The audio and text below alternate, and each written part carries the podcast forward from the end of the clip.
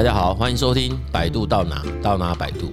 当所有人都在教你怎么做，百度帮你找到你想做什么。我是亮正老师，今天要来聊聊空降主管压力大，如何落地得人心。我想蛮多我们的听众朋友们，你的职业生涯当中应该都有类似这样子的经验，就不管说我们是在工作期间遇到的是空降的主管，或者是你本身就是曾经也是空降到其他的公司当主管，或者是在公司内，那我们到其他部门突然成为那个部门的主管，这个都是我们在今天这个节目谈到的空降主管的概念。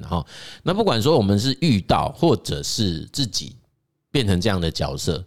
其实我们仔细思考啦，就是仔细去深究，其实好像都有一些不太容易去因应面对或处理的事情。好，所以我们这一集的节目，我们原则上就是比较从空降主管这个位置，从这个身份角色来谈。至于说如果我们有机会的话，再来谈那个遇到空降主管的时候我们可以怎么做这样子。所以我们这一集先谈，如果我就是这个所谓空降主管，那我们有些哪些问题可能必须要去思考，然后有会遇到什么样子的一些状况，我们来探讨这个议题。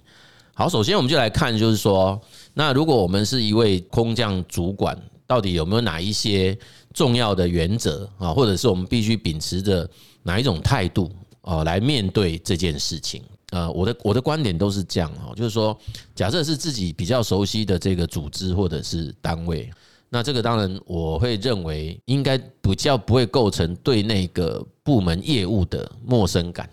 反而是在管理跟领导的这一块的信心会有所考验，对不对？我想首先还是要先提醒的是，如果公司有这整套比较完整的内部培训的制度，那当然应该是要尽快抓紧时间，把这一些基本的职能把它补起来，特别是管理，特别是领导相关这种过去可能自己比较不是这么熟悉的专业知识，那也比较像知识，尽快吸收。那如果说我们公司早就已经有这样子的安排，那我会觉得我碰到的情况是，有些人其实会马上转换某一种角色，或者是脑袋瓜会浮现某种叫参照的模型。啊，什么叫参照模型？就是会把以前你曾经被对待过的那些主管，他的管理跟领导方式，好像很快速的就会成为你一个搜寻出来的参考架构。那大多数的人其实很可能在过去遇到一些比较不是理想的被对待方式，都会在心中暗自许愿啊，欸，如果有一天呢，我也变成这样的角色的时候，我就不怎么做。可是我的经验是，在这种情况底下，我们刚刚讲今天这个主题，这个情况底下，反而很多的人忘了那样的暗自许愿，会不自觉的会用以前可能你跟过的主管，他的处事、管理、领导风格，来成为你接下来面对新组织、新单位的基本模式。好，那这个其实如果是一个呃，我觉得很优质的管理者也就罢了，问题是不见得。我就讲嘛，因为大多数的企业组织并不是很有系统的在培训新手主管，比较多就是有一点类似叫然后做中学啦，比较是这样的情况。那你学到对的，那倒没有问题；学到不对的，很可能就噩梦的开始哈。对，所以这个部分其实我觉得一刚开始的建议啦，我常常很多人问我这个问题，我都会说，终究还是要回到一个，我觉得回到一个你自己内心当中所秉持的某种价值啦。那时候这种价值是什么？我我还是这样先这样看呢，就是我并不觉得我们有能力在刚开始下去接管这个部门之后，就有办法很快速的认识这个部门所有的同仁。OK， 所以在还没有真正完全认识之前，我也不是很建议就是从非常表层的这种印象，或者是别人所告诉你的一些看法或者是观点，然后我们就直接就这么去认定它。那我相信很多人也不见得会如此啦，就是可能会开始展开一些业务的访谈或者是业务内容的了解，请这些同仁们来简单的做一些简报，然后彼此认识等等。那我的意思是说，即便也经过了这样子所谓 orientation 这种导入这个阶段，恐怕也不是很适合立刻就要做出某一种很关键或很重要的决策，因为我发现有一些新手主管，他就是急于想要有一些表现，所以就会很快的做出某一种相对比比较重大的决策。那这个如果真的做对了，那也就是很棒啊。那大多数其实我们会发现有蛮多，就算是对的，也有一些人是不太能接受你在没有真的完全掌控全局下就做出某种决定，所以有些就会先入为主的认为你似乎是不是走太快或者是干嘛。那这个东西的内容又不一定只处理到事情，有时候是会影响到人啊。好，虽然影响到人就那就麻烦了。我们节目常讲嘛，有人就有江湖，有江湖就有风波，所以你就发现我都位置还没坐稳，这个风波来就搞得自己摇摇坠坠的。其实这个坦白讲，挑战就会更加的加倍。所以在这边我其实蛮常讲的，都会说或者是给的建议啦。我说这个空降主管就像是我们今天去一间已经也许一段时间没有人住的别墅，那有前院有后院，院子里面还种了一些花花草草的植物，那我们根本不知道哪一些是杂草，哪一些是还没有长成开花的这种植物。如果我们太快就拿了一台除草机，然后就去把这个整个花园整掉，你会连同杂草好的通通都一起把它除掉，那其实就不是一个有智慧的做法了。所以我们反而会觉得说，当我们有这个机会成为一个管理者或领导者的角色，也许也另外要培养出来的一种，也许叫能力，也许叫做态度，就是我们可以容许一些暧昧的时刻，让那个情况先稍微，即便是很模糊，不是那么清晰，我们也先先让它维持着。这有点中庸在谈的叫做质两用中啦。那我的老师曾经用的是另外一个名词，叫质两融创。质两用中的意思是我让那些好的坏的对的错的我通通都让它出现，然后我再取一个中庸之道来做。那这是过去的中庸的逻辑，但是我的老师教我的是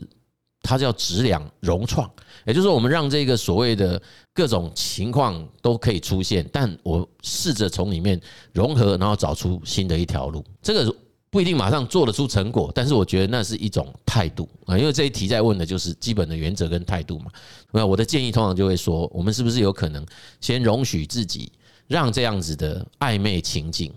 啊存在啊，就是里面可能会有一些各种不同的意见表达，或者是你自己在价值上哪一些是符合你的，哪一些比较不符合你的，不必急着去处理它啦。哦，那是不是可以让它稍微子弹飞一阵子，然后我们再来看看怎么去面对跟处理会比较理想。这是第一题的一个建议啦。那接下来我们就来谈，也是很多人关心的，就是说，哎，那我终究得去面对我的团体成员啊，我的这个部门的成员。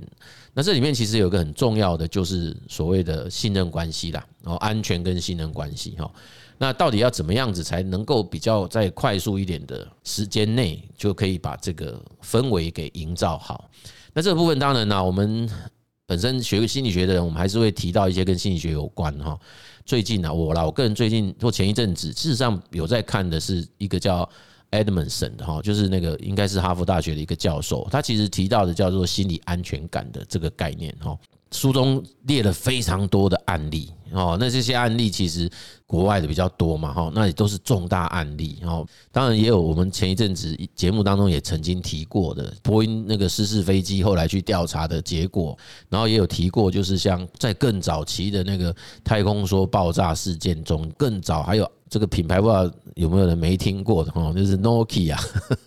Nokia 手机这一个公司，它到最后整间公司出现的就是叫做如惊弓之鸟般的这样子的企业文化，每一个人在里面都是担心东担心西。对，就是说我们其实当然不希望你这个主管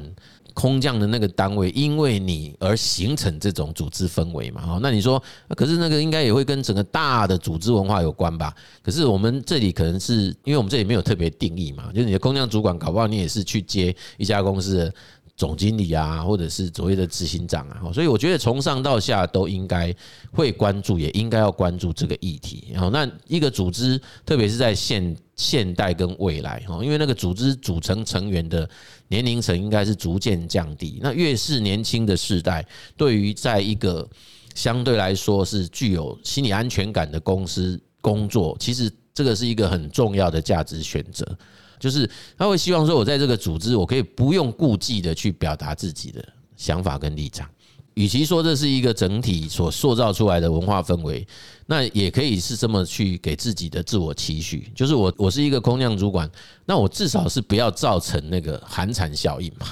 我至少不要让人家觉得要先用恐惧管理的方式来做权威的表达。我这样讲，如果有冒犯到一些人，其实请你包涵啦，因为有些人的管理文化跟风格就是这样，因为他就是希望我就是有某一种所谓的管理权利，那我也会用这个方式来去执行，比较容易让我的绩效得以呈现。 OK， 我没有所谓的哪个是对哪个是错，只是说我们这里会希望说啊，还要传达的是，通常这样子的一种方式，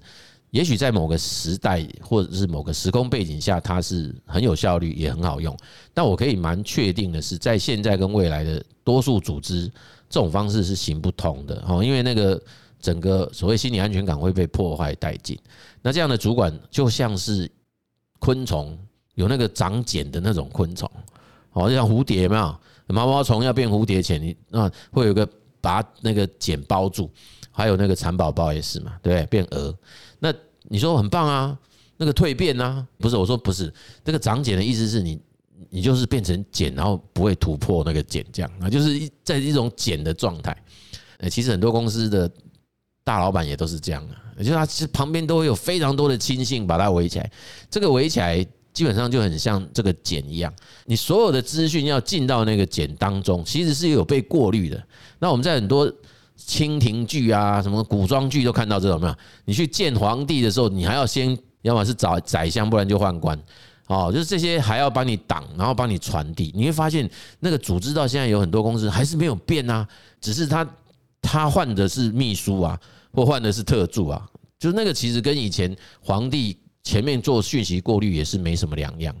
那差异就差在那个领导者本身有没有这种自觉，你有没有自觉到说，哎，我今天跟外部讯息交换的过程当中，是不是有得到阻隔，还是它是一个畅通无阻的？那我认识某一些老板就很厉害，因为他就会在正式的组织之外，会有一些非正式的资讯管道，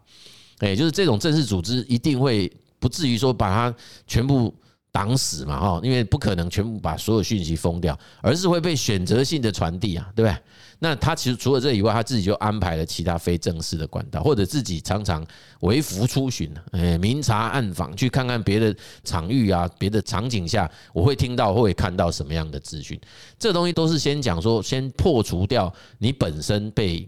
保护的太周延，然后让那个环境跟你之间形成了一个叫隔阂。我觉得这一题叫问说如何建立安全以及信任关系，我觉得这个部分应该要先去做好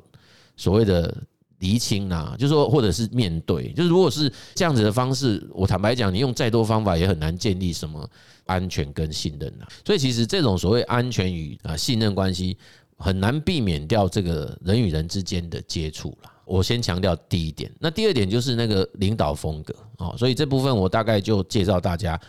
我理解过的一个叫 Humble Leadership， 就是叫谦逊领导力。那这个也一样来自于跟 Career Anchors 这位老师是同一个，就是 Edgar Schein。 那其实背后有一个很重要的概念，就是当领导者也千万不要自诩跟自居为一个无所不能无所不知的这种所谓救世主角色，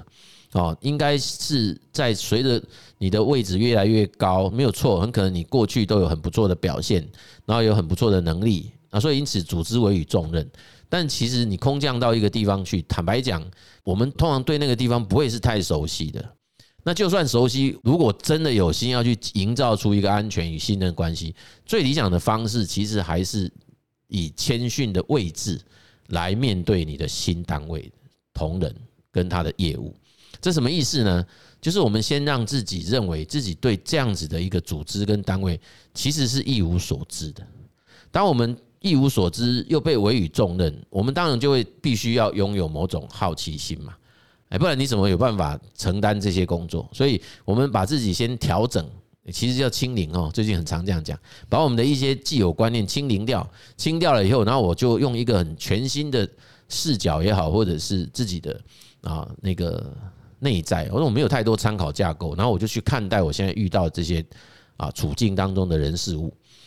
那当然这时候你就会发现，哎，到底为什么会这样？哦，那怎么会是这样的？你就会很想请他们来告诉你啊。这时候我们不可能说要坐在那里等着别人来告诉我们，不是。所以我们也许可以问啊，就是提问啊。这种提问方式就是谦逊提问，也就是在这个我们自己不觉得我很厉害底下提问，这很难练，你知道吗？因为大部分的主管不愿意示弱啊。他不愿意让人家说，哎，我今天是一个弱者。但我这边一定要澄清一件事，其实提问不代表你是弱者。提问某种程度就是试图要营造出一个平等的位阶。今天你想想看，我常在上课都会这样讲，我们今天假设去外面然后迷路了，我去问人啊，我去提问，那某种程度被我问到的人，我们当然就是非常尊敬他啊，我会请问啊，或者很多那叫做那个敬语嘛，对不对？那意味着在那个当下，其实我们寻求别人协助的人，我们一定会比那个被协助的人在权力位阶上低一些嘛。那那个过程就会出现不是那么对等的关系。那在组织哈，那已经是自然存在。你是个主管，他是个一般的同仁或员工。那其实，在正式结构上，主管就是一个位阶高于员工的，所以它自然形成一种权力倾斜。那这时候如果要怎么快速让彼此之间回到一个相对对等的角色，很简单，就是你扮演那个提问的人。那扮演提问的人，其实对方被你问，哎，他们心中就会想，哦，原来这个主管还会问我问题耶，哎，这事情看起来他不是很清楚哎，所以我比他还专家哦，哎，我比他还知道哦，哦，所以你这时候当你愿意回答问题，当然我们通常也会战战兢兢啊，你也不会那时候你就会很臭屁的跟他讲，你这都不知道，当我什么主管？哎，不要怀疑哦，真的好像有人就是会这样。我跟各位讲，如果你遇到的这个主管采用的叫 Humble Leadership， 他用谦逊领导力来方式来进去这个组织，那个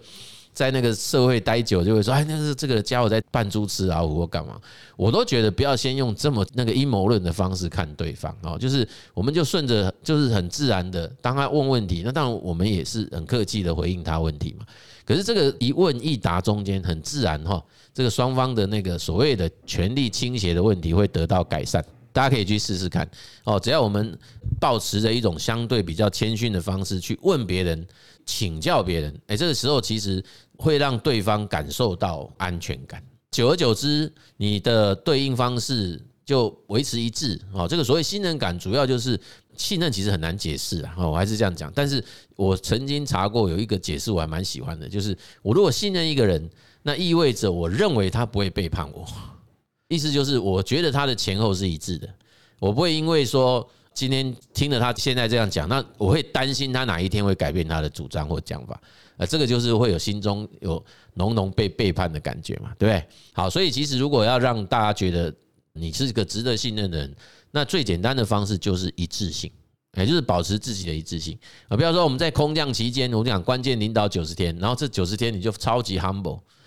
结果，哎，九天一过以后，马上变了一个脸，哎，说哦，这个人翻脸跟翻书一样快。那基本上那个不止那个所谓安全感不见了，那个信任感也会不见了，也消失殆尽哦。所以我觉得这个整个这样说起来，这两个原则都很重要。好，那第三个就是进一步谈说，那好，那一个空降主管到底在什么样的情况底下，你才可以开始提出你自己观察后啊，或者是熟悉后的一些相关建议啦？你怎么说才不会